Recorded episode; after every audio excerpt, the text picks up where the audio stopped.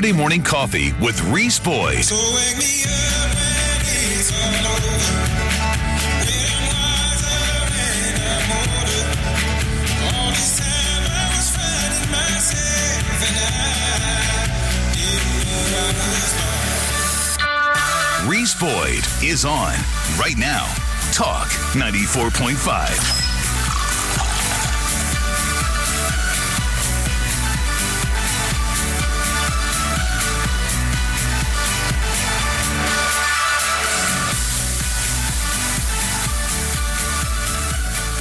Good morning, ladies and gentlemen. Welcome to another edition of Saturday Morning Coffee, the Reese Boyd Radio Hour. It is 7.07 on your Saturday morning, Saturday, September 26th, 2020. September about to be in the history books. Welcome back to another Saturday and another edition of Saturday Morning Coffee. I am Reese Boyd, your host, local attorney here in town with the firm of Davis and Boyd, attorneys at law. Welcome to the show. Thanks for joining us. Hope you're doing okay on this Saturday morning.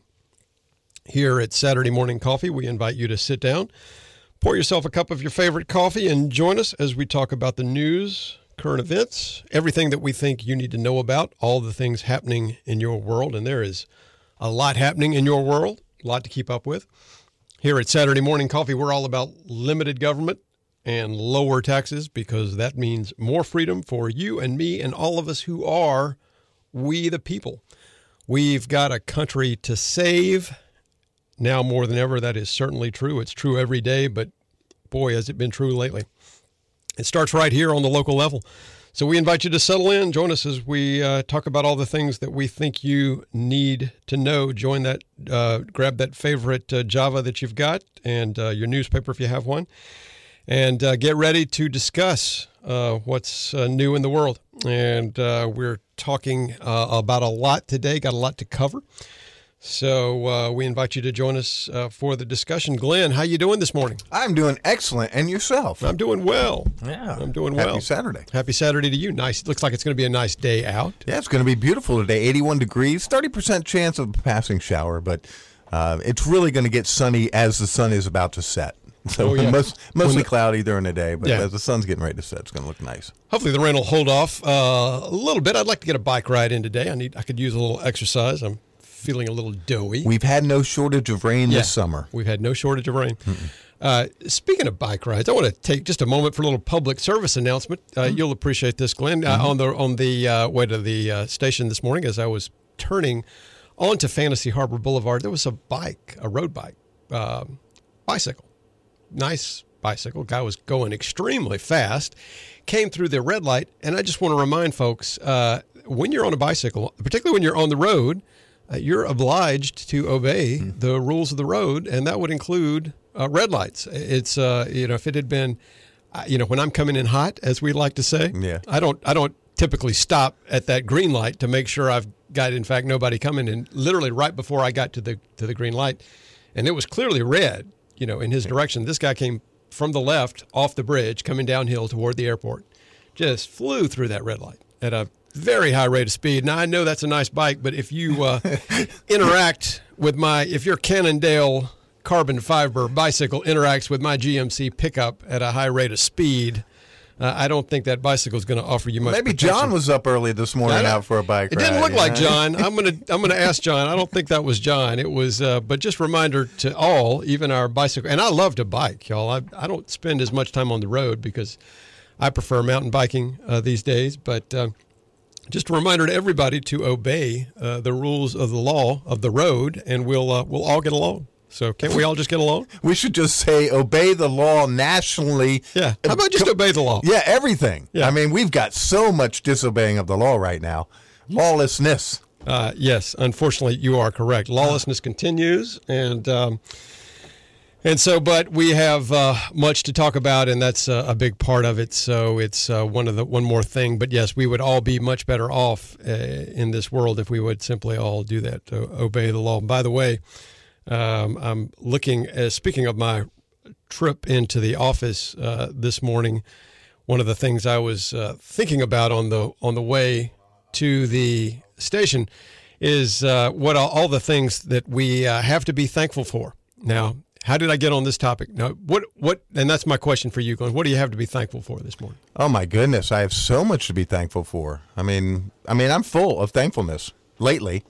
Um, you know, Carol, uh, Yeah. biggest thing. I mean, great relationship. Um, I'm I'm thankful that my parents are still here, both of them on this on this earth. Uh, Dad is 88, um, Yep. and, and doing well. I'm thankful for so much. I want to I want to give a shout out uh, to my sister. Yesterday was her birthday. Yesterday would have been my dad's birthday. My dad is celebrating his birthday in heaven, and so I was uh, thinking I was trying to think about something to put on Facebook, and I just I didn't get a chance to get to it. But I was flipping back through photos, old photos of uh, in the on the computer. Uh, me and my dad, me and my sister, my very, and of course, all family photos are in the same queue. And so I was just flipping back through years of photos, and it was a great reminder of all that we have uh, to be thankful for. And I certainly am thankful for my family. I'm thankful to have a great sister. Happy birthday, uh, Teresa.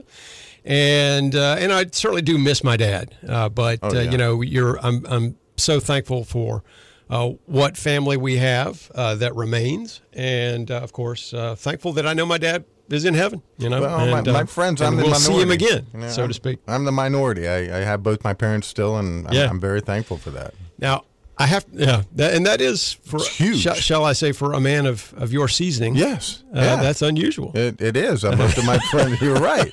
You're right. And the good Not, thing, not to put too fine a point on it or anything, but, but the good thing is yeah. they they knew my dream when I was a kid. They saw me go through a 35 year career Oh, yeah. something I didn't intend to do with my life, and now they're alive to see that I'm actually kind of doing what I want to do now. Yeah, well, that's good. Yeah. So we're here having fun on Saturday morning, and I was reminded this morning, actually, Glenn, that uh, I was uh, looking at this uh, bracelet. You folks listening on the radio don't see this, but Glenn can see this uh, through the glass. I've got a little uh, purple bracelet that I was given. We, my wife and I, were invited to visit uh, Sunday, a Sunday school class uh, led by.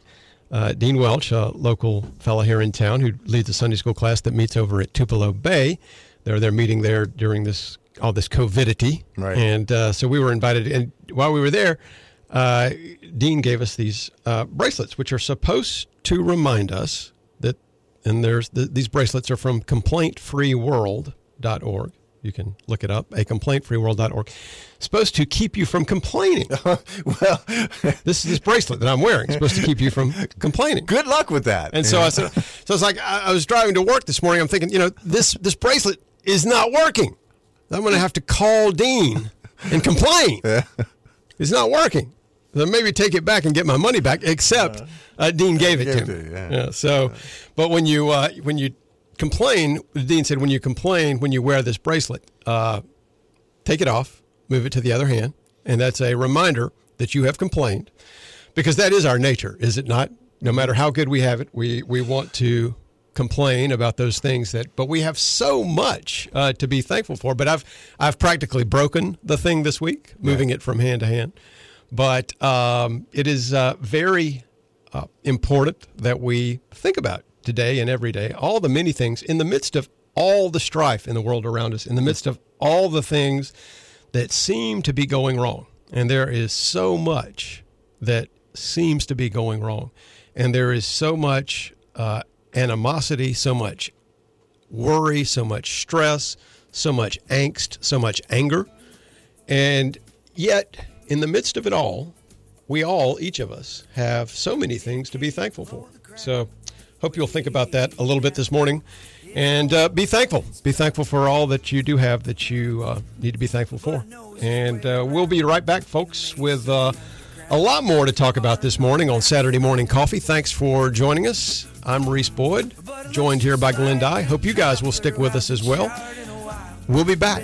Don't leave town. Milo is your best friend. He's your second cousin. All roads lead to. He's the rising sun. Milo is a long, long way from home yet. Milo is a name you won't forget. Milo, I haven't met yet. Saturday morning coffee, the Reese Boyd Radio Hour is now two full hours.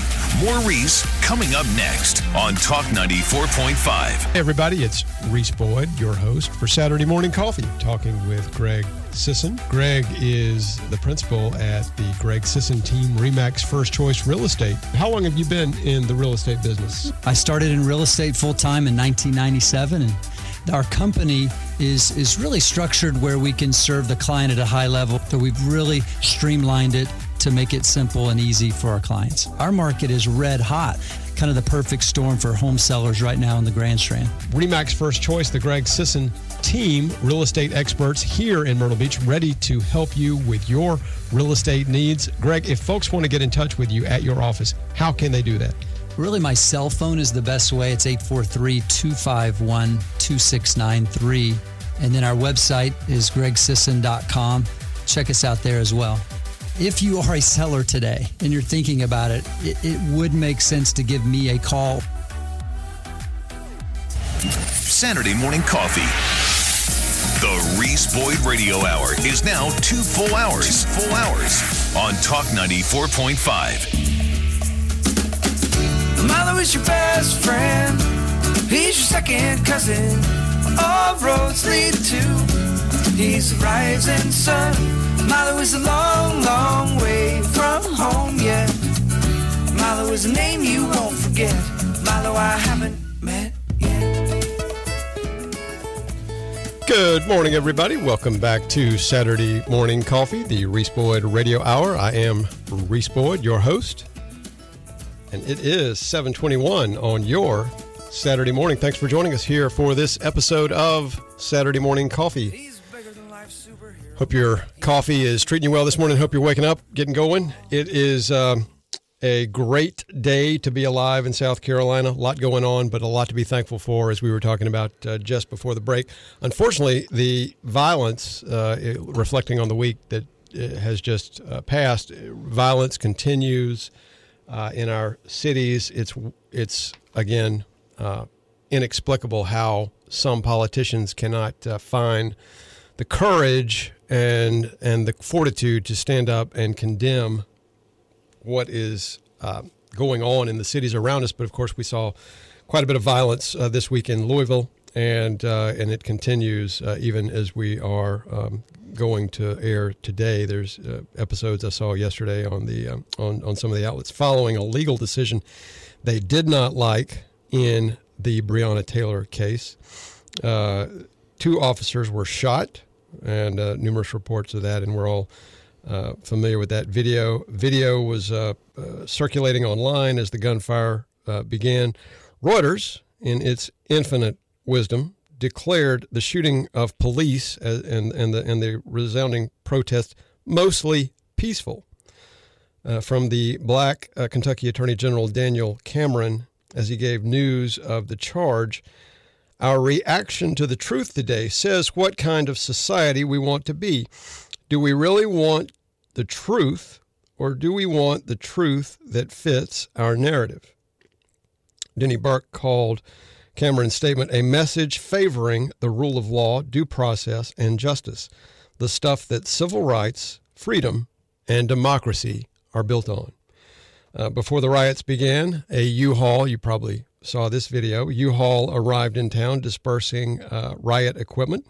It was brought in by someone uh, connected to, funded by, apparently, Soros. And um, there's uh, quite a bit of evidence that is now emerging, as we have uh, discussed on this program, that the uh, riots are not spontaneous, that there are, they are being uh, sprinkled, uh, and and there are instigators in the crowds that are funded by Soros and other left wing agitators. There are some hedge fund uh, guys that are uh, putting money into this for reasons that are inexplicable.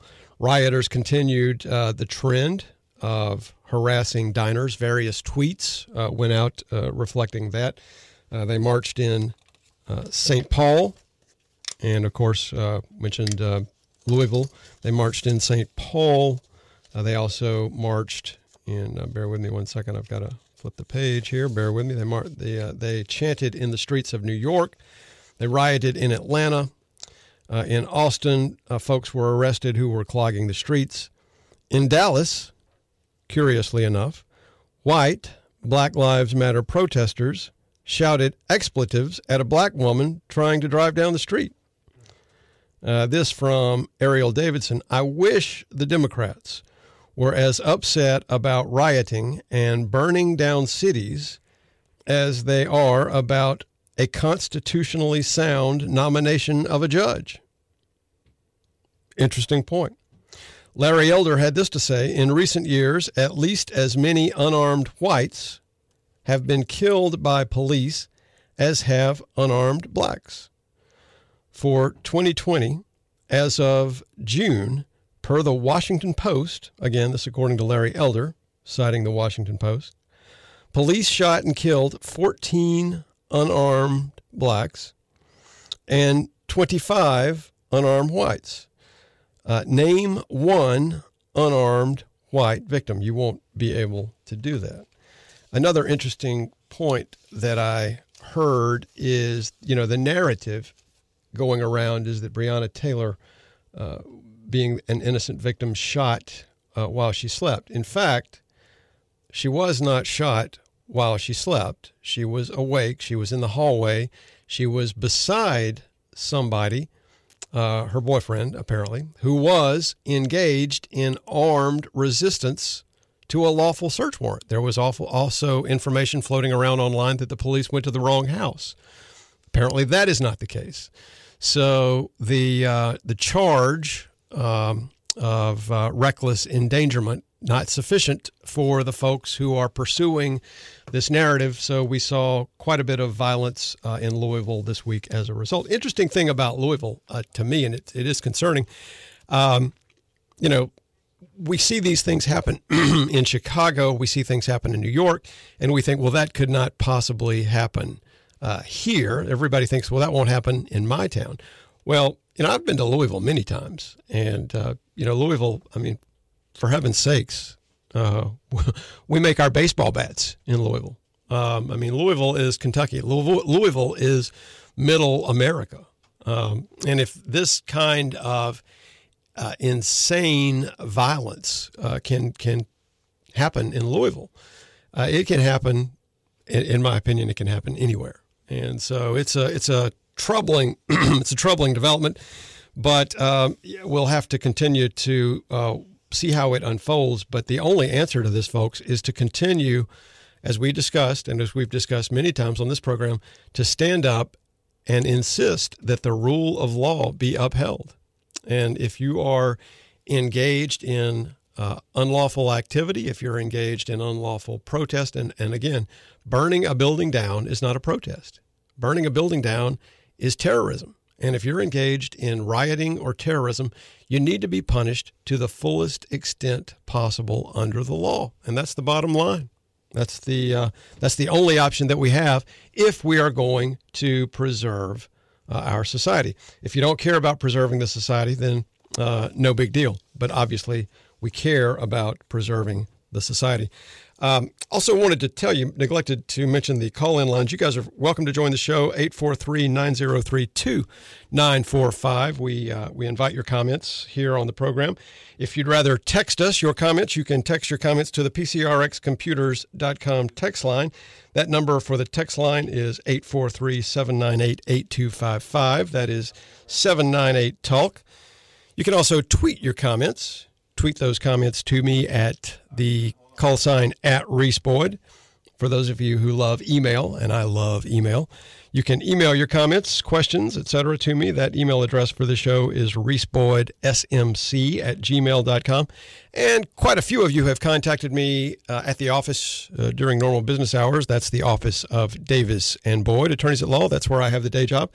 That number is uh, 843 uh, 839 9800. So, if those of you out there who aren't really talkative on Saturday mornings, many of you have called the office, and I always enjoy hearing from you guys. Uh, so, feel free to call us there at the offices of Davis and Boyd, attorneys at law. And again, but the call in line here on the show, 843 903 2945. We got a couple of calls uh, on the line. Who's uh, uh, by the way, if you're if you've been taken to task by the host within the last uh, one episode of the show uh, for uh, failing to deliver on your call, you're you're in uh, broadcaster caller timeout. So uh, if you fall in that department, we won't be able to get to you. But I, uh, but I, uh, I'll, I'll- try to get to as many calls as we can. We do have a couple of calls on the line, so we, if you guys will hang with us, we'll try to get to you. But first, we've got a word from our sponsors, and we'll be right back, folks, with more Saturday morning coffee. I'm Glenn. Dye. I'm Reese Boyd. That's Glenn Dye. This is Saturday morning coffee. Don't leave town.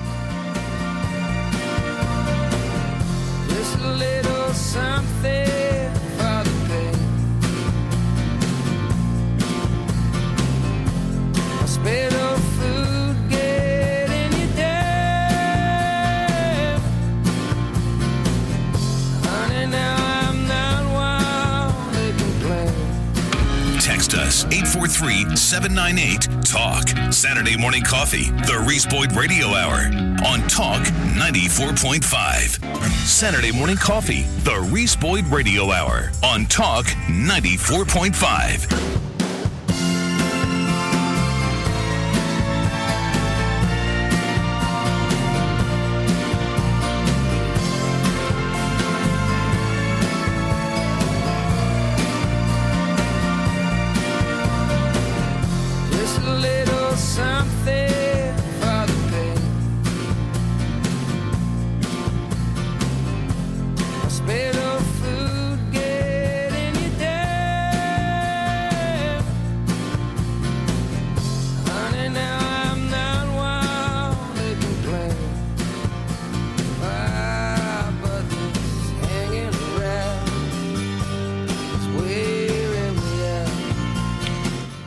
morning, everybody. Welcome back to Saturday Morning Coffee, the Reese Boyd Radio Hour. It is 7:34 on your Saturday morning.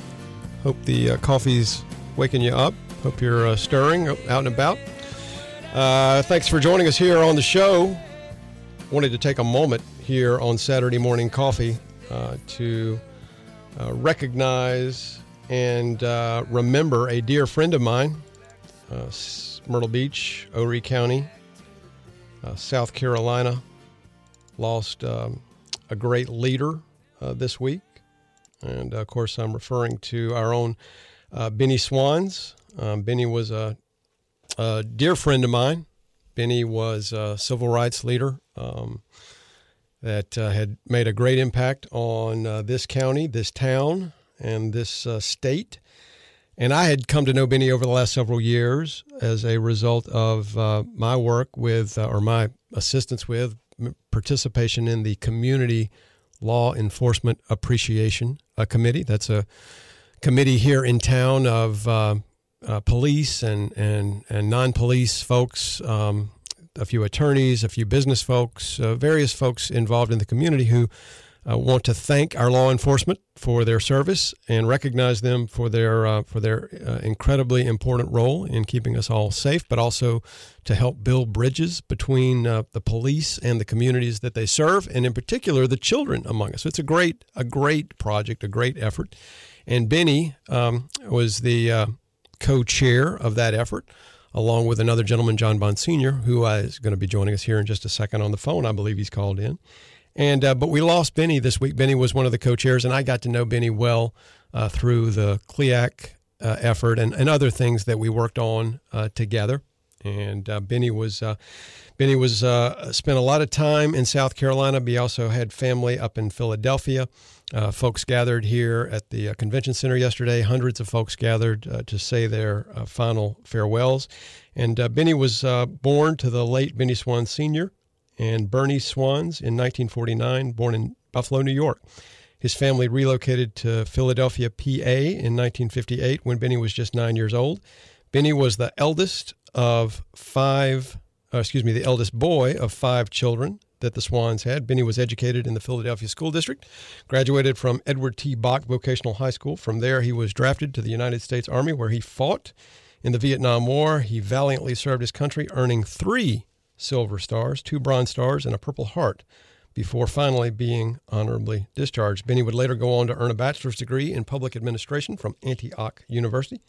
Benny has worked in many positions upon his return from the Vietnam War, including the Safe Streets Initiative, Vision Quest, the School District of Philadelphia, the Crisis uh, Intervention Network, and as I mentioned, the Community Law Enforcement Appreciation Committee, among many others. Uh, Benny realized early in his life that he had a calling, and that calling was to serve uh, the communities of Philadelphia and abroad. Um, he did a lot of work through the Safe Streets Initiative, um, uh, tackling the problem of street violence, and um, along with the assistance of the late Senator Arlen Specter and a former probation officer, Tom Reed. He worked to start the Crisis Intervention Network there and was the founder and president. Um, he just did so many things uh, for the community there, and uh, later his uh, he and his wife would move to South Carolina to take care of, I believe, her ailing mother. And of course, Benny went to work um, uh, hard at work uh, after uh, they came to take care of his wife's mother in Kingstree. Went to work hard to help the um, communities here. Benny worked on things like the Salters Prison Project, which helped to create jobs in the area for minority contractors. After two years in Kingstree, Benny moved his family to Myrtle Beach, where he continued to volunteer um, and he was uh, not only involved in the CLEAC committee that I've talked about, but was also instrumental in the formation of the Martin Luther King Jr. Day celebration. He successfully lobbied Myrtle Beach City Council for an official MLK Day holiday. Um, he was truly a man of the people, and he was. And he was not only, not only that, but he was a friend. One of the things that Benny reminded me of is, you know, I didn't often, uh, many times, would not necessarily agree with Benny on every issue, but we were first and foremost friends. And we could talk about things. And Benny's passing and, and reflecting on that reminded me of what uh, what happened. Where did we lose the ability to have a political disagreement with somebody without it turning into uh, hatred, without it turning into hating the other person or wanting to harm the other person or wanting to burn something down. I mean, when did we lose the ability to have that discussion? But uh, I did uh, mention uh, John Bond Sr. I think John's on the line and uh, wanted to say perhaps a few words. John, are you there? Uh, how you doing, Reese? How's everything going? Uh, I'll take my coffee with cream and sugar, if you don't mind. Cream and sugar coming right up. One, one, one, coming right up. Sugar is Reese. One sugar only, Reese. Uh, I, heard, I heard your beautiful tribute to uh, Benny Swans. Uh, you covered practically everything that needs to be said about uh, Benny's uh, life. Uh, you can think of Benny of uh, this fashion, uh, like throwing a pebble into a pond and seeing the ripples of the waves. They get smaller and larger and larger and larger. And that's actually how Benny was. He started small and he went further and further and further and grew and grew and grew and believed in the human being. He believed in people that they all need a lift when they're down. And Benny was there to give them that lift. Benny was there because he had a heart of gold. He believed in people. In fact, um, Benny would like to say, and he believed this very, very strongly, uh, he called uh, everything a beautiful bouquet of flowers. Uh, and he says that flowers represent all of that, uh, all the colors of the rainbow. That he gleam, uh, he said, as I recall, uh, an aura of beauty, which he felt um, the world needed. He needed a clarity of love, peace, humility, and solidarity. And, and that's what how you can encapsulated Benny Swans, a man of peace, love, and uh, purity. He was a he was a great American, John, and thank you, there, thank no you for question that. About that. Yeah. No question about that. Yeah. Uh-huh. I, I always remember, John, a meeting that we had in my office, and Benny was there. And Benny looked at me and he said, Reese, you need to run for political office. And I said, uh, Benny, in, in case you haven't been following at home, and I know you have, uh, I tried that. I, wasn't real successful. You know, made it to, made it to a runoff, but lost in a close lost it in a close one. He said, well, Benny would have Benny would have said you didn't try that hard enough. well, he said what he said was he said he said Reese he, said Reese he said Reese. You know, I'll, I'll say this and then I'll let you I'll let you finish. He said Reese, you're like a young Joe Kennedy. And I said, uh, Benny, Joe, Joe Kennedy's a Democrat. He said, Reese, you're a Democrat. I just hadn't finished working on you yet. he was Yeah, he was like- he was just a he was just a, a, a wonderful guy that could always make a personal uh, connection, no matter the differences of opinion you may have. You know. So, and I'm sorry I interrupted you, John. What were you going to say? No, no, no, that's okay. You wanted to say what you had to say, and that was perfectly all right. Uh, but Benny would love to say about us, to me, all the time. He would say that he's short and I'm tall. He's black. I'm white. Uh, I'm kind of heavy, which I don't think I am, and he's slim. And he's slim. But most importantly, I'm a damn Republican, as he would say, and I would be shocked in saying that that word. And then he said he was a smart Democrat. And I would say, yeah, a smart Democrat goes nowhere. Well, So that that was our rapport with one another. We used to banter back and forth jokingly, uh, but he was a person that was very good. I, I you know, uh, now we are trying very hard through uh, Senator Lindsey Graham's office um, to get him what he should have been recognized by the Army many years ago. He was a 19-year-old boy from Philadelphia uh, and he um, was a, not only uh, a great person to be around and a friend, but he put his mouth and his life where where you would expect a guy like him to do.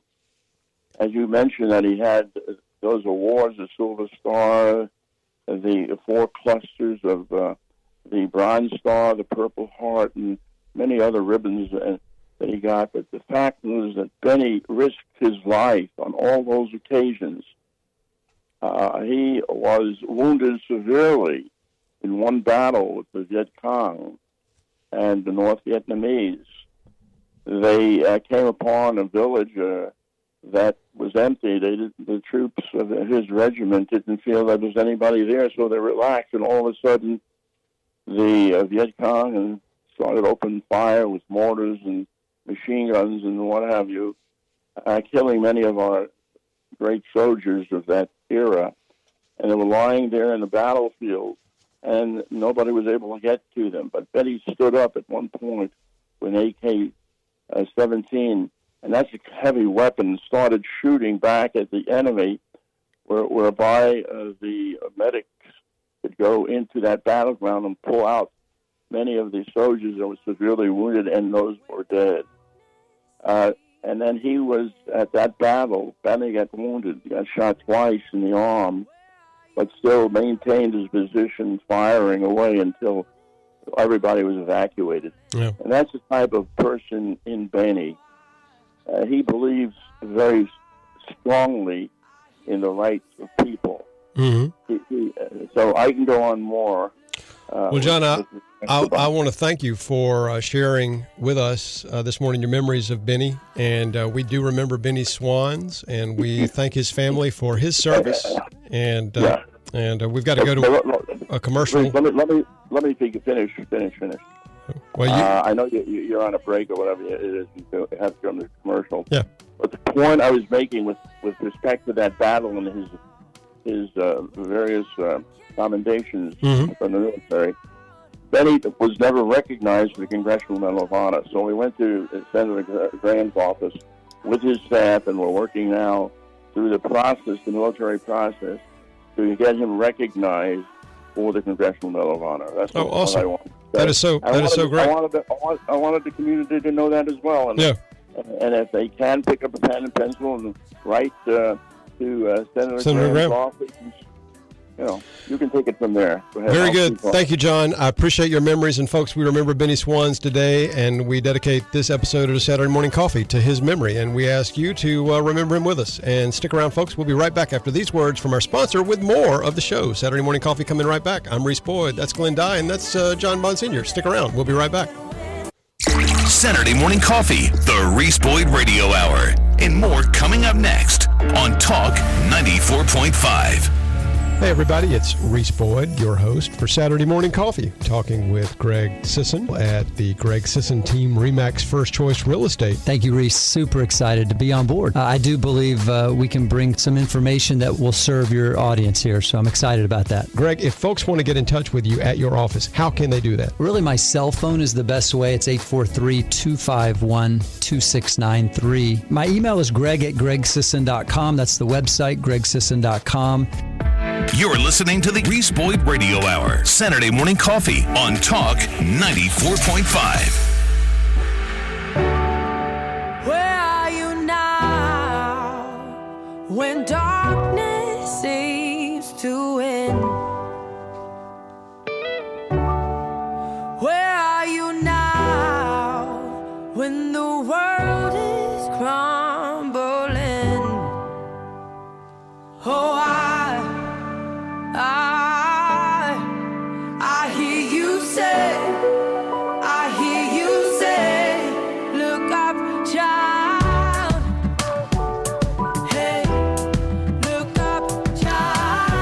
Good morning, everybody. Welcome back to Saturday Morning Coffee, the Reese Boyd Radio Hour. I am Reese Boyd, your host.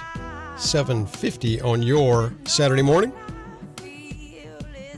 And uh, hearing those ads over the uh, over the course of the break, I want to take a moment on air to thank uh, Greg Sisson and the Remax First Choice Real Estate team for joining here, joining us here on the show as sponsors of Saturday Morning Coffee. And um, Greg is a great guy. We know Yeah. we recently went through a home buying experience, and you know it's uh, funny.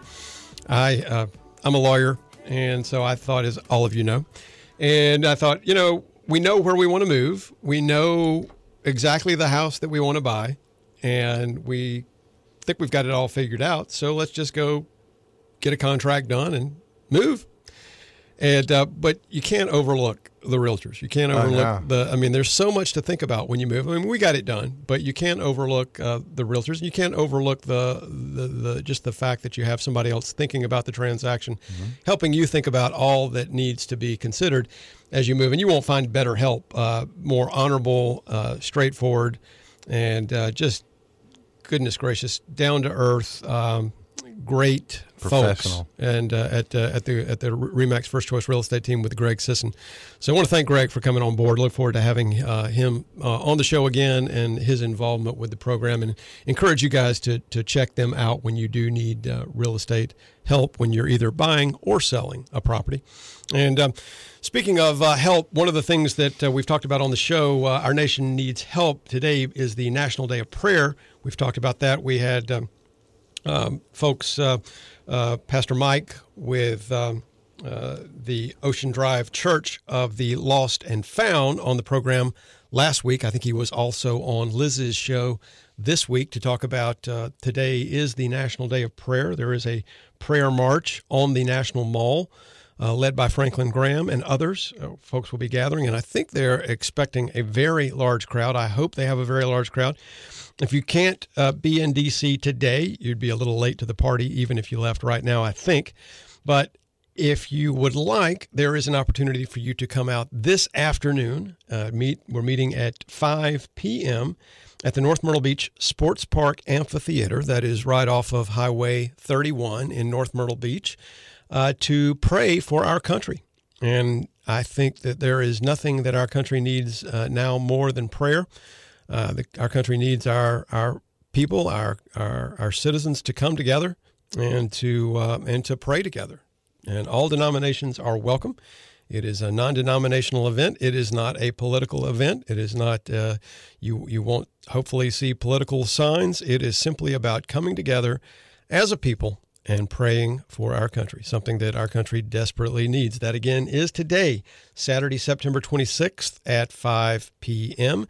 at the North Myrtle Beach Sports Park Amphitheater.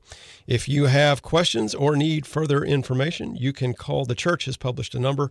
That number is 843 663 0567. Um, I'll be there. My family will be there. And I believe uh, Nick Summers and Liz Calloway will also be there. So we look forward to seeing you there. Hopefully you can join us. And uh, we'll, uh, uh, hopefully have a good crowd, and we'll hopefully have uh, good weather. I hope that we will. I'm praying for, uh, uh, as you said, sunshine at the end of the day, uh, Glenn. So, Yeah, it's just going to be cloudy. I mean, it's a it's a slight chance of a passing shower today. Yeah. So, so that is that. And if y'all uh, can join us, we hope that you will. In in the news this week, obviously, a uh, uh, big big story is just when you thought more could not happen in 2020, uh, we had the passing, as we discussed uh, last week, of the notorious RBG, the Supreme Court justice known as the notorious RBG. Interestingly enough, you know, I was looking back over her opinions uh, this week. She was actually, you know, she was more known for her dissents than for her opinions. She didn't write. She didn't really write a ton of control, what we would call controlling law. She didn't. She was not the author of a, a lot of opinions that you would immediately be familiar with. Uh, I mean, she wrote a few, but I mean, she's well known, I think, for the. She wrote the opinion that integrated uh, VMI, the Virginia Military Institute, and that obviously had implications for other uh, schools like the Citadel. Um, but yeah, the uh, the the uh, opinions that she's really known for uh, were her dissents. She was known for her uh, very strong worded dissents on many issues. And of course, she was sort of the scion of the liberal uh, wing of the court.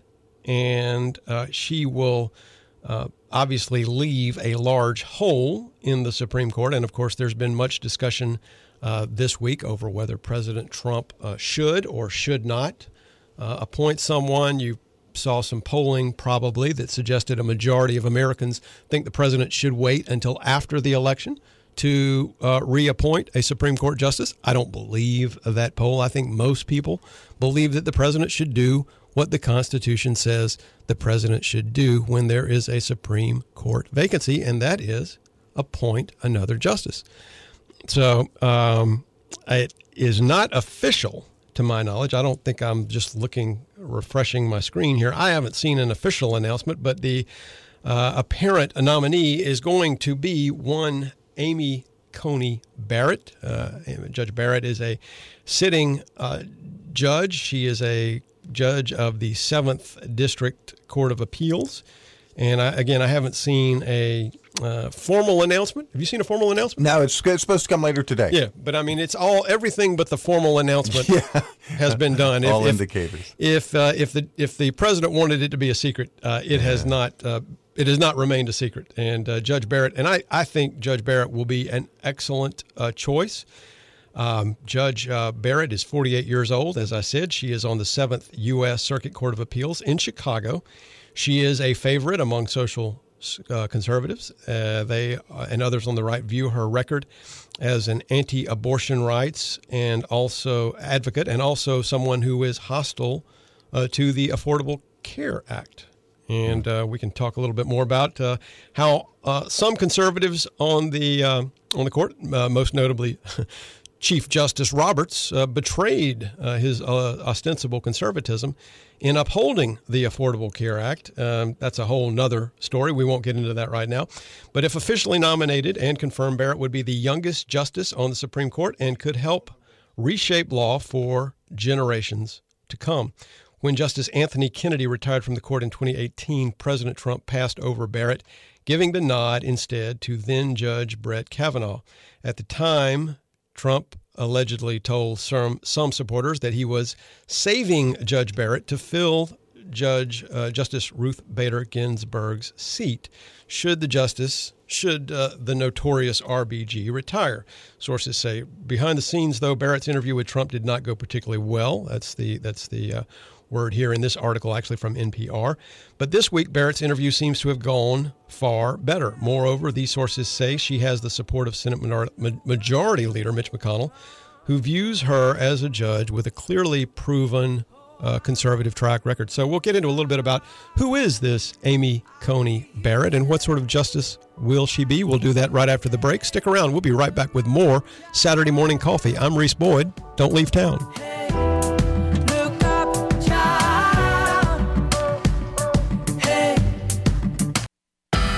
waking up with Saturday morning coffee, the Reese Boyd Radio Hour on Talk 94.5.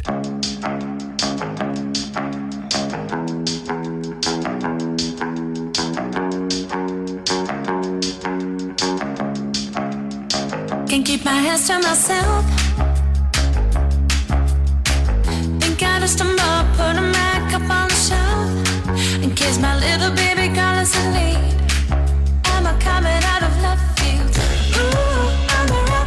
Kicks now. I've been feeling it since 1966 now. Maybe older now, but I feel it still. Good morning, everybody. Welcome back to Saturday Morning Coffee, the Reese Boyd Radio Hour.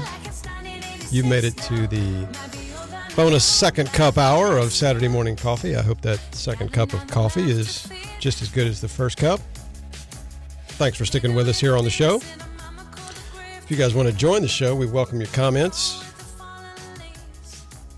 You can call us on the uh, dial in line at 843 9032 945. You can also text your comments to the PCRXcomputers.com text line.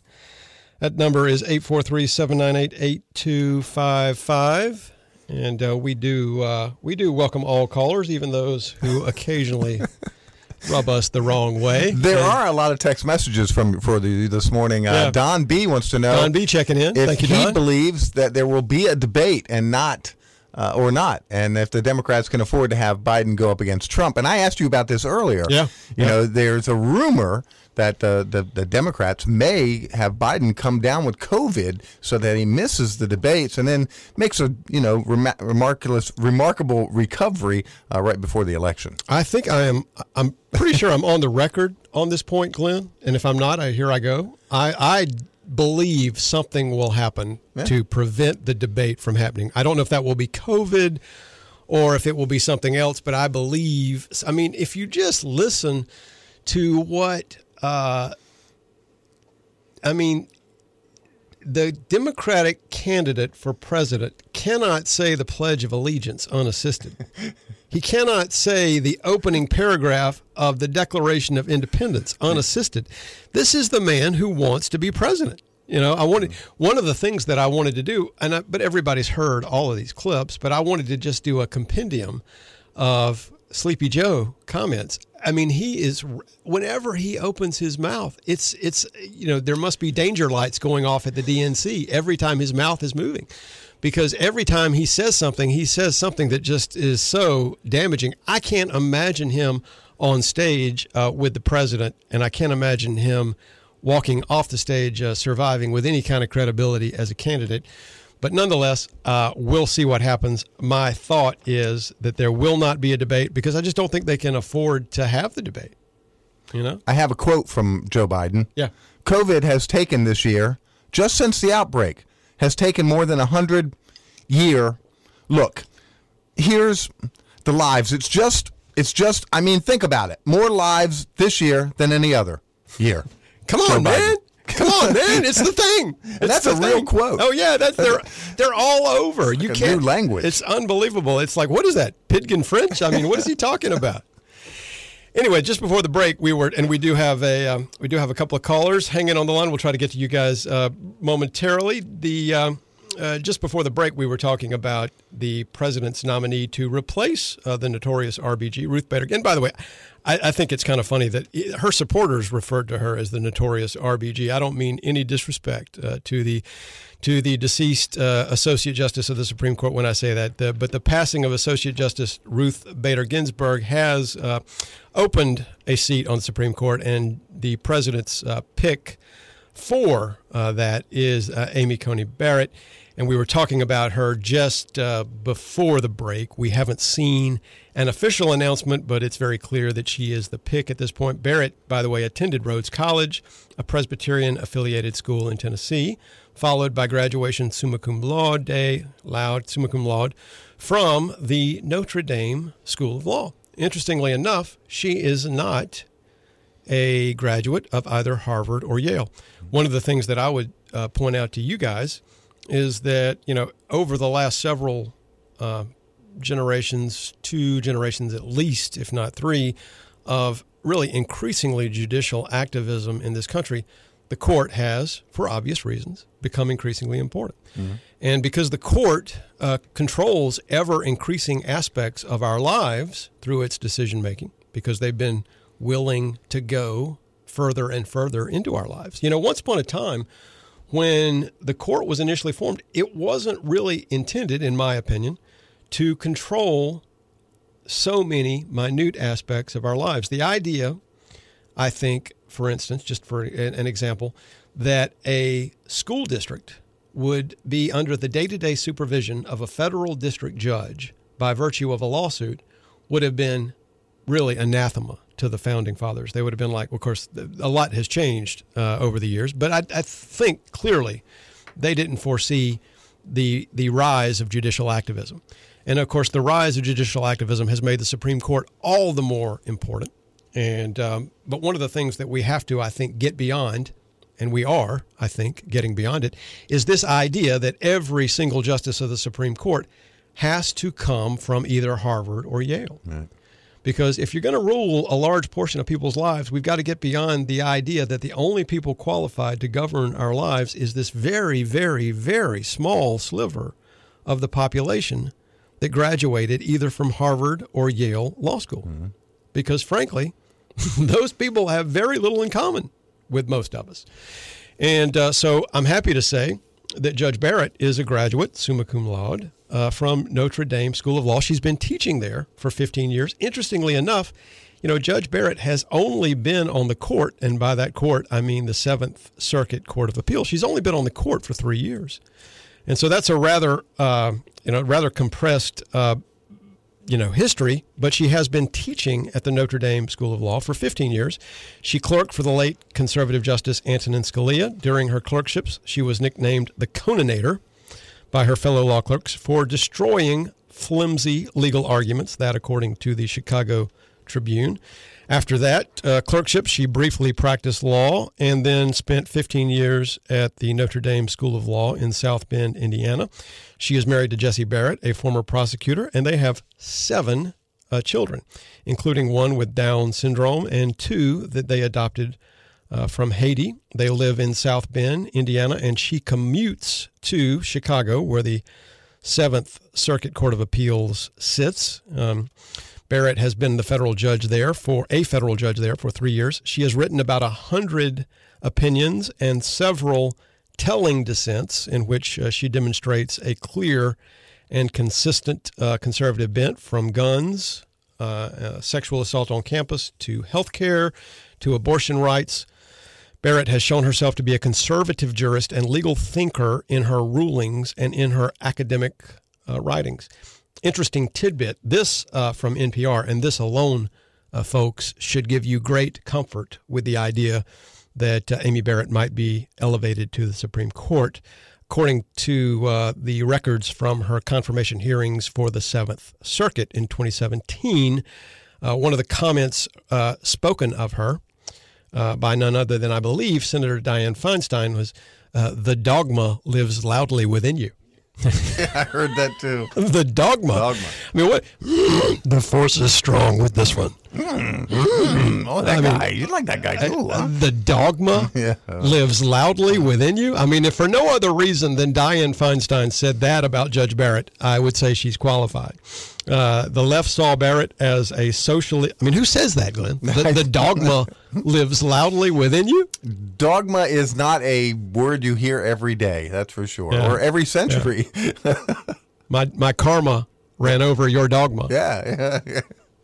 I mean, what? Uh, that's crazy. Is she is she for real? I mean, sometimes what's the things there ought to be a show, Glenn. The things senators say. You could, yeah, you could fill up a whole show. You Yeah. easily, easily. I think there probably is a show out there somewhere. We just haven't found it. The left saw Barrett, sees Barrett as a socially conservative mirror image of Scalia, famous for his conservative approach to constitutional interpretation and passionate dissents from the court's uh, high court's abortion and gay rights rulings. Barrett, like Scalia, is seen as an originalist or a textualist. It is a philosophy that looks strictly at the text of the Constitution or statute and tries to apply the original intent of the framers in, in deciding cases. Democratic Senator Dianne Feinstein of California, in particular, infuriated Republicans when she ticked off a list of the nominees' writings and speeches about faith and the law. The dogma lives loudly within you, and that is of concern, Feinstein said during her nomination hearings. Um, so there's a lot going on there. Uh, I think she's going to be uh, confirmed. The votes are there. She'll be a great justice. A few more comments about that, and we'll get back to perhaps some phone calls right after these words from our sponsors. It's Saturday Morning Coffee. I'm Reese Boyd. That's Glenn Dye. Don't leave town.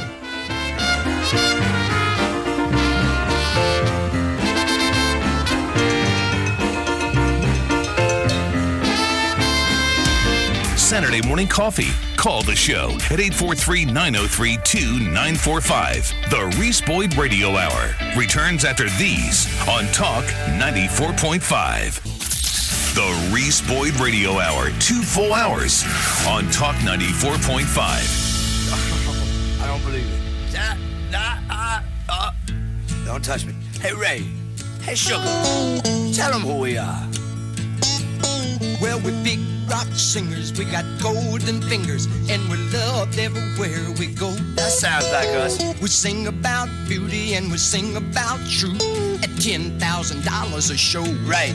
We take all kind of pills to give us all kind of thrills, but the thrill we never know.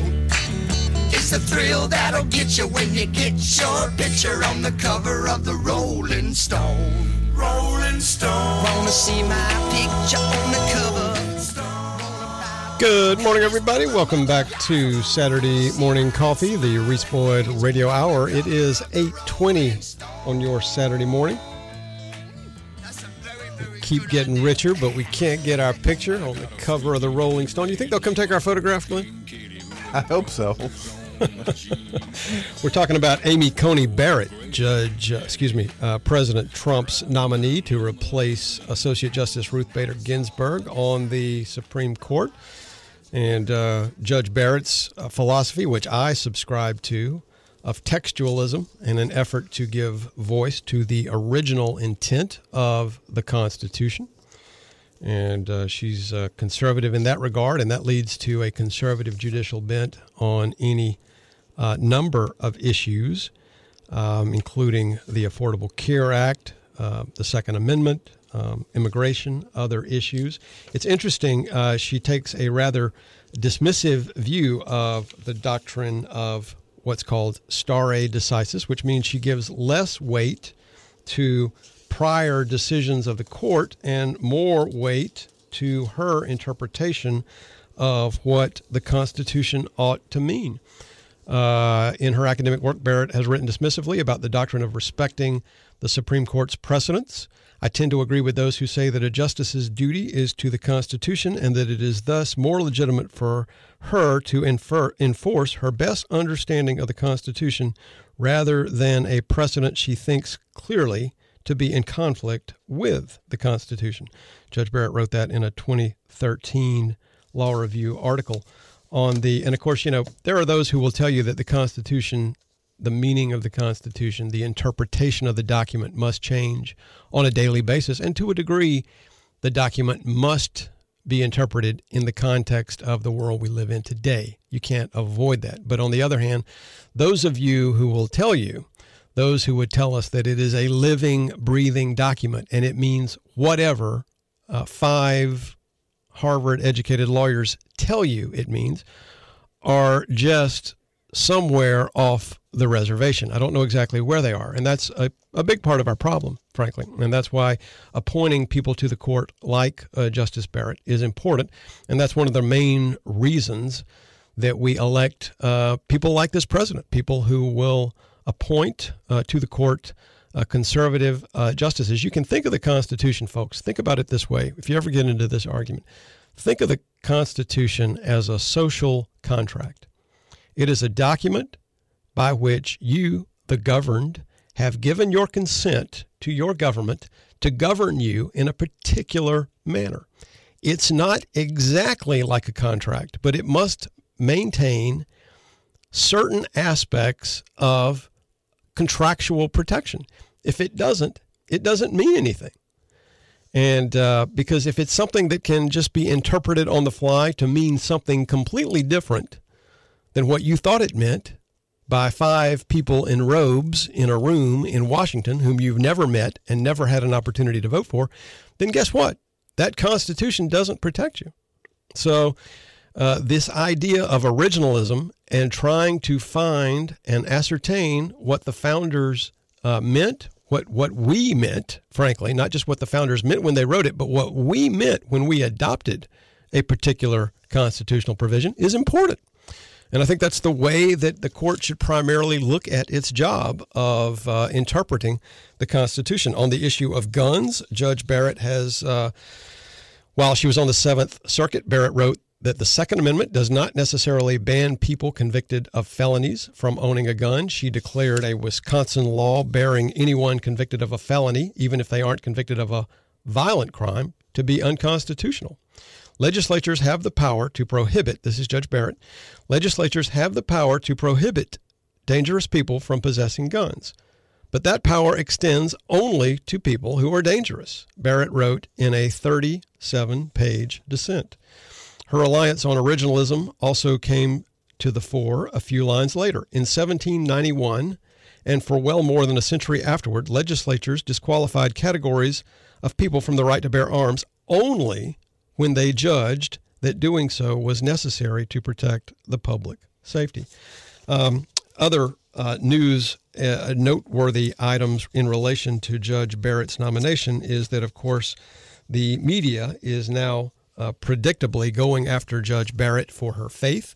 First Newsweek, and by the way, folks, this of course is going to be another example of what it means to to uh, Bork or Kavanaugh somebody, and I think we're going to have an opportunity to see another example of what the left truly thinks of the women among us. First Newsweek, which was forced to issue a correction, claimed that Amy Coney Barrett is associated with a group that was the inspiration for The Handmaid's Tale. Then Reuters, Reuters attacked Cohen's religious community as being similar to the totalitarian male dominated society of Margaret Atwood's novel, The Handmaid's Tale. They later rewrote the story to correct the error. I mean, Judge Barrett's, the group that she's a, a member of, as far as I can tell, is basically a Bible study. They read the Bible like uh, most Christians do. Uh, from Denny Burk, uh, according to Burk, straight up religious bigotry pretending to be a news report. Badly done. That referring to the Newsweek and the Reuters stories.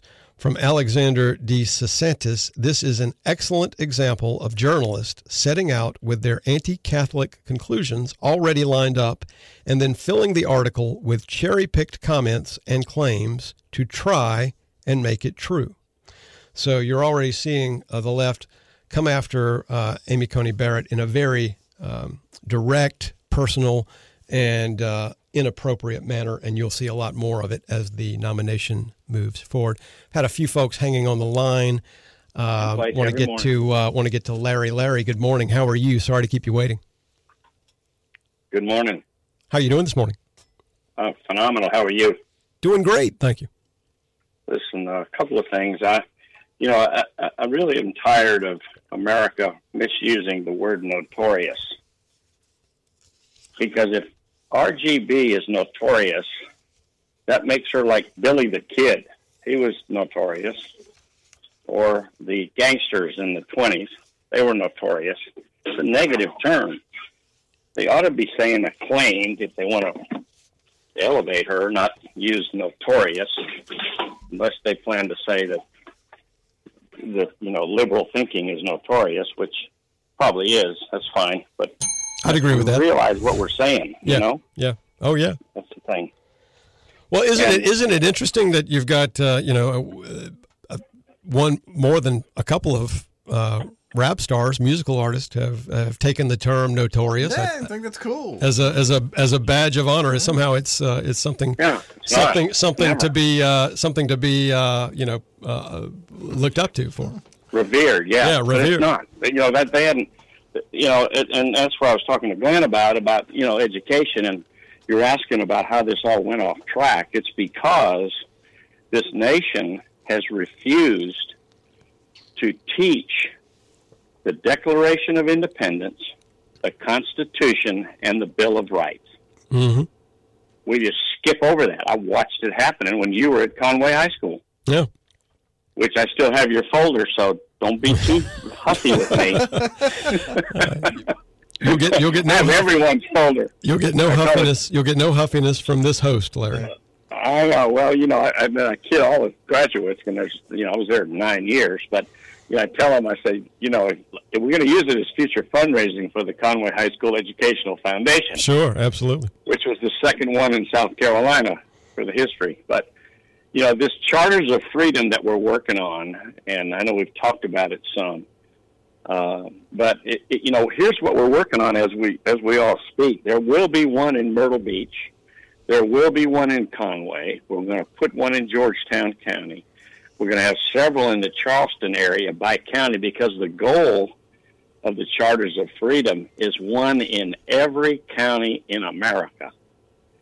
Now, here's the here's the sad thing about it. You know, there's 22 in North Carolina, one in South Carolina as we speak, one in Columbia. So, Well, and Larry, we're- here's we're working let on let and I think that is a great idea. You and I have talked about that on the show, and I appreciate that, and I think it's a great work. Um, there is a question that I have that I would love uh, to get your thoughts on, and that relates to um, how can we assure that that curriculum is being taught to our kids? How because as I've said many times, we have the roadmap, we have the compass, as we have said, to the uh, solution to these many problems that we see in our streets, and it's and it lies in our founding documents. It lies in observing the Bill of Rights, protecting the Bill of Rights, and standing up for those freedoms that are protected, but also standing up for the rule of law. So, if you'll stick through the break, we'll come back with a couple of follow up questions for you. I'm Reese Boyd. We're here with Glenn Dye and Larry Biddle. Don't leave town. We'll be right back with more after these words from our sponsors.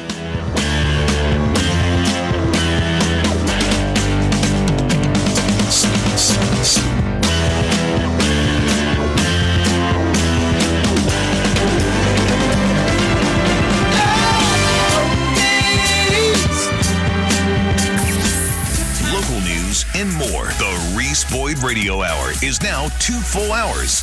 More Reese means more coffee. Coming up next on Talk 94.5. Saturday morning coffee. The Reese Boyd Radio Hour is now two full hours. two Full hours on Talk 94.5. Alright, stop, collaborate and listen. Ice is back with my brand new invention. Something grabs a hold of me tightly, flowing like a arbor. Daily and nightly, will it ever stop, y'all? I don't know. Turn off the lights. And I'll go to the extreme. I rock a mic like a man, Light up the stage and wax a jump like a candle dance. Caress the speaker that booms. I'm killing your brain like a poisonous mushroom deadly. When I play a dope melody, anything less than the best. It's a felony, love it to leave it to Good morning, everybody. Welcome back to Saturday Morning Coffee, 835 on your Saturday morning. Saturday morning coffee flying by this morning. We're on the phone, joined by a call from one of my dear friends in Murrells Inlet, Larry Biddle. Larry, we were talking before the break about uh, the importance of these founding documents that we point to often on this program, and for good reason. But my question is, how do we assure ourselves, and I've told folks on this program, as you know, many times that if you have kids in school, you have to follow their progress. You have to learn what they are learning, at least know what they are covering. But, you know, we've heard about um, the 1619 project of the New York Times uh, and, and others involved in that effort to sort of teach an alternative view of American history that all that we know as America was founded on the backs of slave labor and, and that it's inherently evil to the core, and somehow we've got to reformat it and purge the evil out of it. I'm not exactly sure how they would propose to do that, but nonetheless, it's a very different history. And President Trump has uh, announced the 1776 Commission, which is intended to do exactly what we're discussing, which is remind people of the uh, the the greatness and the aspirations of our founding documents. But uh, how do we make sure that our schools are doing their because clearly they have not been doing their job. We've not we've succeeded in failing to raise a generation of patriots, and I think that's why we have the folks in the streets doing the things that they are doing today. Um, but any thoughts on what folks can do to to fix this problem? Well, I, I think you're actually right. The last time we talked about this, um, it, you know, President hadn't announced his 1776 project, which is essential, no question. Um, and so that's that piece, which is outstanding. Uh, this this totally fits in hand in glove. The charters of freedom have elementary uh, materials, high school materials, and everything else. One of the things they found is when parents take their kids to one of these uh, installations, it's not a monument; it's an installation. Uh, you know, the parents learn more than because they hadn't been taught this. Most of them, many of them. I mean, I'm a grandparent and a great grandparent. I was taught it from the beginning. My mother worked with Ronald Reagan. She ran the switchboard for Ronald Reagan in Sacramento. Wow. So I know about Sacramento. And, you know, think, talk about notorious.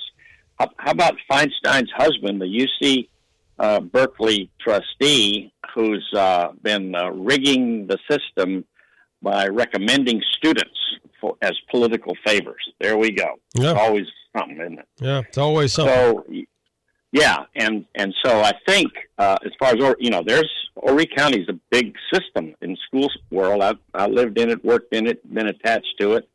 Trustee at Coastal for eight plus years. Uh, same concept. You know, we have got to we've got to go to the core of the values of the Declaration, the uh, Constitution, and the Bill of Rights, which this does very effectively. Um, and so, you know, it's going to, one of the things that we're looking at, eh, more than likely, uh, and I've had, I'm in deep conversations with Burroughs and Chapin right now as a shareholder uh, with the CEO, that where it belongs is in Broadway at the beach because of the traffic. Uh, you don't put these in kind of isolated areas on purpose because the, the what you're saying is we it's exposure. Mhm. So you have to you have to get the, the students and the teachers and you know et cetera uh, exposed to the to the concepts. And of course, Yeah. you know people come to Broadway from all over the world. When they Yeah. come to Myrtle Beach, they're going to go out there because of everything. And so, you know, that's max exposure. That's what they look for. Yeah. Uh, but you don't want to hide the hide the installation. And when you say uh, charters of freedom, you're referring to actual public displays of these documents, the Declaration of Independence, the That's correct. Constitution, Yes, sir. Yeah, public displays. They're in Yeah. they're in concrete. You, you can choose how you want it. It's rebarred concrete. Yeah. They're slated to last 500 years.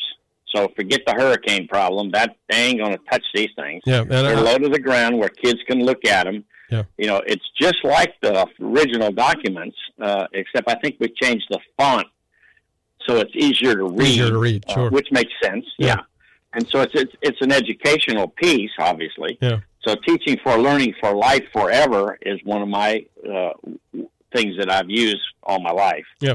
Uh, Well, purpose. Let me say this. I, I, I think it's great work. And, and Larry, I appreciate the phone call. And one of the things that I would say, you know, I encourage folks to get copies of these documents. You know, when I when my Yes. daughter was going through uh, this curriculum, and, and they go through it multiple times, but when she was studying the initially the, the sort of the first take on the Constitution, they talked about the Bill of Rights, and but they didn't really talk about each one specifically. And I, we talked about the fact that there were Right. tw- 12 amendments, and we talked about what each one of those, and we talked about how the colonies, it was important that there be uh, largely um, unanim- unanimity among the, the colonies that were that were that were creating uh, this new idea of a democratic republic in the new world, and also we, we also talked about specifically in regards to the Bill of Rights, specifically what each what each right protected, because that's important that Yep. people understand that and and uh, and and to understand exactly uh, the way the founders intended for a democratic government to function. Because in many ways we've lost a lot of that, and uh, and a lot of people, many people don't know that. And so, I encourage people to get a copy of the Constitution, get a copy. I have a little pamphlet that I give out. And if folks in the listening audience, I've had a couple of you call the office. If you'll call my office, I've got a whole box of uh, little pocket copies of the Constitution and the Declaration of Independence, and a, and I think a couple of other documents are in there. But we'll be glad to send you a copy of those. But get a copy of the documents and study those. Read them with your with your children. And um, and I, there are quite a few people that I uh, know. Our our uh, county council chairman uh, Johnny Gardner. He will re- he reads.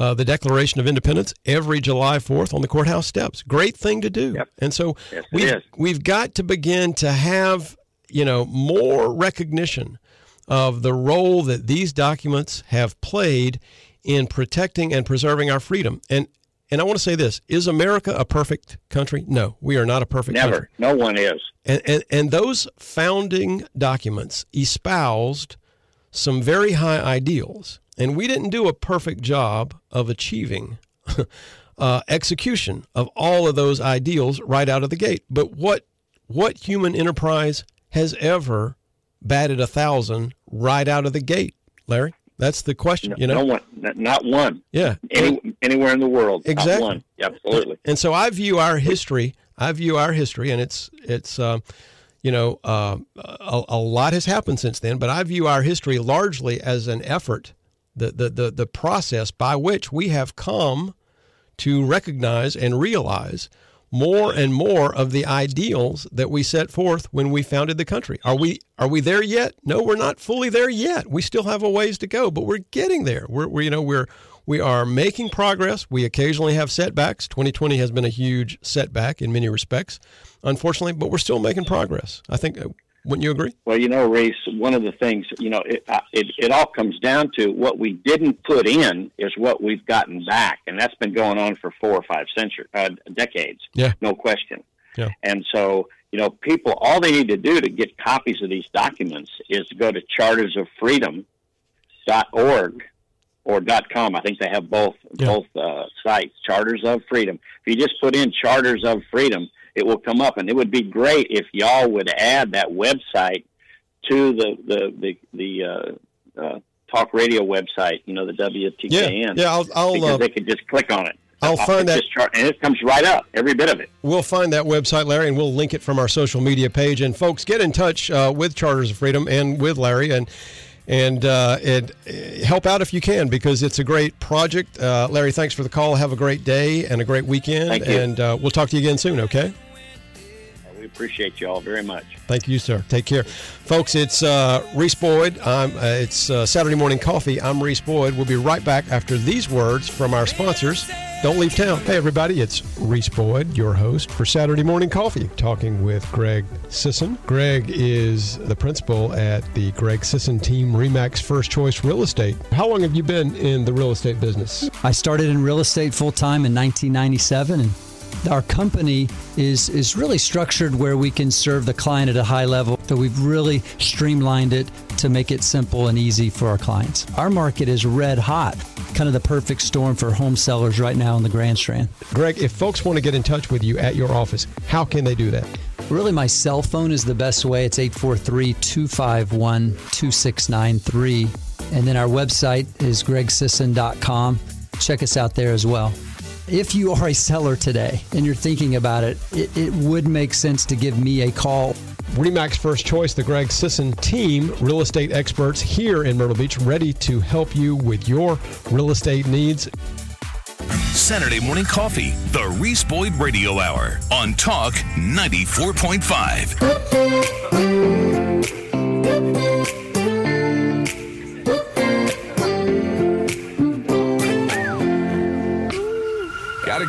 the south side, got braids in her hair. First time I seen her walk by, I about fell my chair. Had to get her number, it took me like six weeks.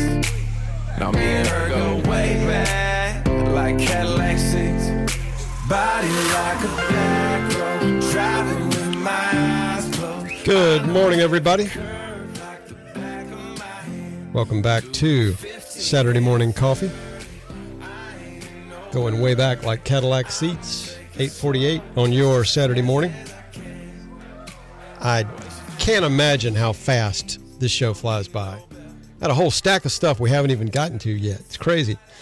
Um, I want to thank everybody for checking in on the PCRXcomputers.com text line. Lots of uh, traffic this morning. Andy checking in, Jeff, the guitar builder, checking in, Will checking in down from Coastal Sports in Murrells Inlet. Uh, good morning, Will. Good to hear from you. Wayne, the insurance guy, checking in with some great comments.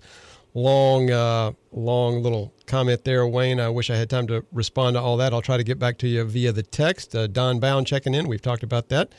Ferris checking in on the PCRXcomputers.com text line. Chuck in Murrells Inlet. Uh, Chuck, not in our system, but Chuck checking in. Uh, Chuck, great comment about uh, yes, the Supreme Court appointment battle is going to be uh, brutal. You already see that it's happening, and uh, uh, and it is going to get worse, as we were discussing in the prior segment. Uh, Johnny checking in on the uh, PCRXcomputers.com text line. The climbers checking in with a question about what does it mean to pack the court. Uh, Mark the Mark the uh, cab guy checking in saying that he agrees with Trump. Not exactly sure what portion of what the president now saying that you agree with, Mark, but I agree uh, with you that uh, we agree with, with Trump. You know, I tell people many times Trump is not perfect. There is no perfect president. Sometimes, uh, many times, I wish he would lay off the Twitter and pursue his agenda uh, in a less uh, firebrandish fashion, in a, in a way that's a little more um, perhaps diplomatic. But hey, Trump is Trump, and Trump is getting the things done that need to be done. So uh, I say judge the man on his actions and uh, try not to pay too much attention to his uh, Twitter feed. Uh, when you when it bugs you, just let it go. Just let it. Can't we all just get along? Just let it go. President's got a Twitter habit. Hey, you know John Kennedy uh, had quite a few habits in the White House. Know, the president's got a Twitter habit. I, you know, I'm okay with that. I mean, I wish he wouldn't say some of the things that he says, but he does. So he's the president, and I'm not. Um, the climbers ask about packing the court. I think that's an incredibly uh, important question. You know, it's interesting, y'all. Speaking of uh, pocket copies of the Constitution, Article 3 of the Constitution says the following The judicial power of the United States shall be vested in one Supreme Court and in such inferior courts as Congress may, from time to time, ordain and establish. The judges of both the Supreme and inferior courts shall hold their offices during good behavior and shall, at stated times, receive for their services a compensation which shall not be diminished from their during their continuance in office. That is Section One of Article Three, folks. Uh, it, Article Three obviously goes on for uh, a few more sections, but the the bottom line, I'm not going to read the whole thing, obviously, but the point being that the formation of the federal courts left largely to the discretion of Congress. There is no written provision in the Constitution that says the Supreme Court must be nine justices. We just have a long and vaunted tradition. We have a we have 250 years of precedent that says the Supreme Court is obviously uh, you have to have some number, and we've always had nine. Uh, it needs to be an odd number because you don't want a four to four decision if you can avoid it. So nine is the number that we've had. Uh, there was discussion back when um, FDR was president, as I recall. FDR wanted to pack the court uh, because uh, initially the Supreme Court resisted many of his New Deal proposals, many of the legislation, much of the legislation that FDR was able to hammer through Congress. Uh, in a series of very uh, significant decisions, were, were overturned by the Supreme Court. And so FDR, as presidents can are wont to do from time to time, was very upset. And he said, All right, fine. I'll add four more justices to the Supreme Court and we'll see how they like that. So that controversy was avoided because the Supreme Court suddenly became much more compliant and much more receptive to FDR's notion of what uh, was and was not appropriate for the federal government uh, to undertake. And so talk of packing the court went away. Now we're hearing uh, talk of packing the court again. And I sort of always took packing the court with a grain of salt. In law school, we learned that this was just something that you do not do. You don't pack the court. You respect the court, that the court has nine justices.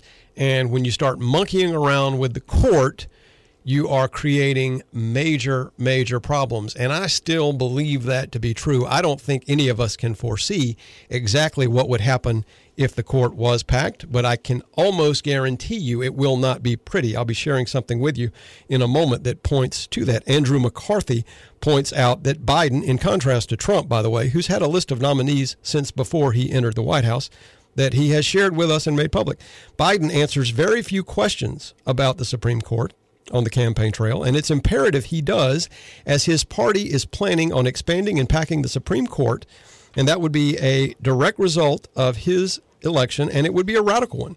But it is only one a, of a plethora of radical steps that would follow, expanding and packing the lower federal courts, statehood for the District of Columbia, Puerto Rico, single payer health care, elements of the Green New Deal, a massive bailout for the mismanaged blue states, breaking up and regulating the submission of private the submissive private businesses, hamstringing the nation's police forces, gutting the Second Amendment, sweeping immigration amnesty, and so on and so on. That's Andrew McCarthy writing over at the National Review.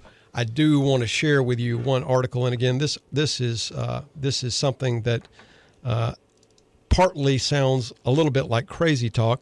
This is, uh, but it's worth it's worth noting and considering, folks. This is Ian Huyett writing over at the Stream. After Ginsburg's death, a coup is a realistic possibility. By the way, I again, my disposition on this topic is to say nobody, people will threaten this.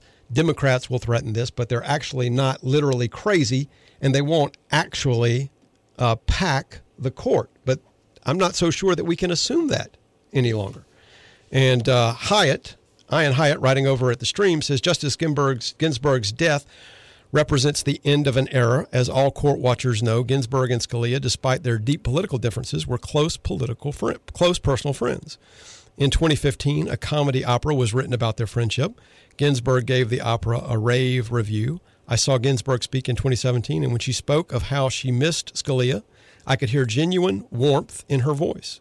Now, with both Scalia and Ginsburg gone, an era of civil disagreement has died with them. There are now two separate Americas. Each views the other as its own global moral enemy, a role once occupied by the Soviet Union. We are heading towards tragedy rather than comedy. Ginsburg's death could result in a bloodless coup that, as I'll explain, would end America's tripartite citizen of government. The in- inevitable outcome would either be a dangerous civil conflict or totalitarian rule. And he goes on to say that this is uh, what we see now happening in our country is very similar to the last days of the Roman Republic. And he makes some very interesting points. He says, and we'll post a link to the full article, don't have time to read it all. If Joe Biden is elected in November, his administration will not involve the public massacre of po- political opponents in the story that he re- references from the Roman uh, Republic, but it could very well involve packing the Supreme Court, an action that would end America's constitutional government and lead inevitably to future violence. Court packing would be a coup, abolishing the United States Constitution in all but name. Since Trump's election in 2016, many progressives have discussed ways to create a permanent one party regime in the United States. The most popular proposal is to pack the court. This means that Democrats would arbitrarily increase the number of seats on the Supreme Court, then load those seats with judges who will rubber stamp their agenda. Folks, this is a very serious issue, a very serious potential problem. And of course, I, again, am inclined to think that the Democrats would never do this, but Democrats are crazy. What is happening around us is crazy, folks. We see things happening in the world around us that most of us thought we would never see. Packing the court literally means the end of our constitutional republic. And I would say they'd never do this, but I learned this week, I'd missed this, they actually did pack the D.C. Circuit Court of Appeals. And so they actually have a little historical precedent for doing this. So it's, and we'll post a link to the article. I wish we had time to read the whole thing. We don't. Uh, but I will tell you this, folks it is an important issue that uh, we have to be on top of, and we have to work hard to make sure that the next president of the United States is not Joe Biden, but Donald Trump. Uh, folks, let me leave you with this bit of wisdom from the Proverbs, as I always do. Uh, trust in the Lord with all your heart and lean not on your own understanding. In all your ways, acknowledge Him, and He will direct your paths. Folks, that's Proverbs 3, verses 5 and 6. Come join us this afternoon at uh, the North Myrtle Beach Recreation Complex Amphitheater for a day of prayer for our country. And join us next week for more Saturday Morning Coffee. I'm Reese Boyd. Thanks for joining the show. We'll see you next week. Y'all have a blessed weekend. Thanks for waking up with Saturday Morning Coffee, the Reese Boyd Radio Hour on Talk 94.5.